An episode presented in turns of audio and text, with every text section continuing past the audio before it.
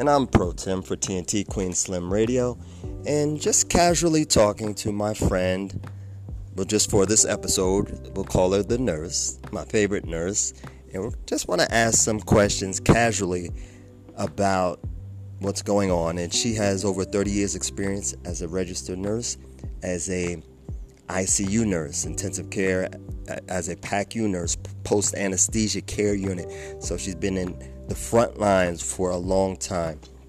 And my favorite nurse, just what what really or does anything shock you about this COVID 19? Yes, it's the fact that it's a different kind of. Um, we've seen uh, respiratory um, cases like that, um, viruses like that, such as the flu and um, uh, SARS and um, other upper respiratory, but this is something different that we've never seen before.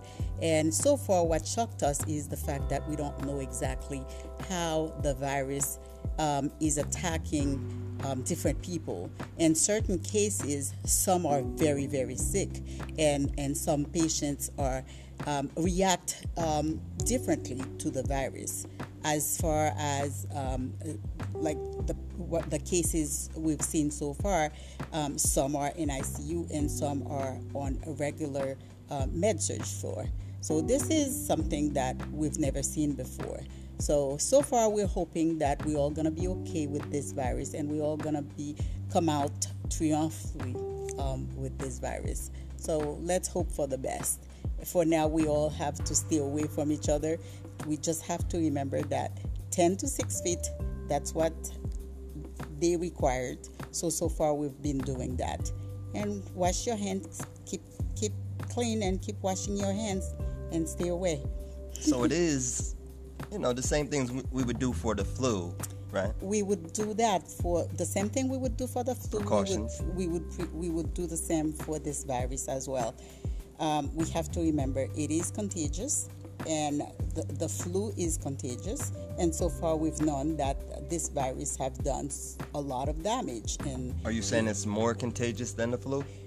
Well it react differently than the flu. Oh okay. React differently than the flu. That's why it's covid-19 we've never seen this type of reaction before. We've seen upper respiratory viruses before. Um, but we've never seen this this kind of virus before. So therefore we we have to really take precautions to really not spread it further. And that's my favorite nurse. And i'm pro tim for tnt queen slim radio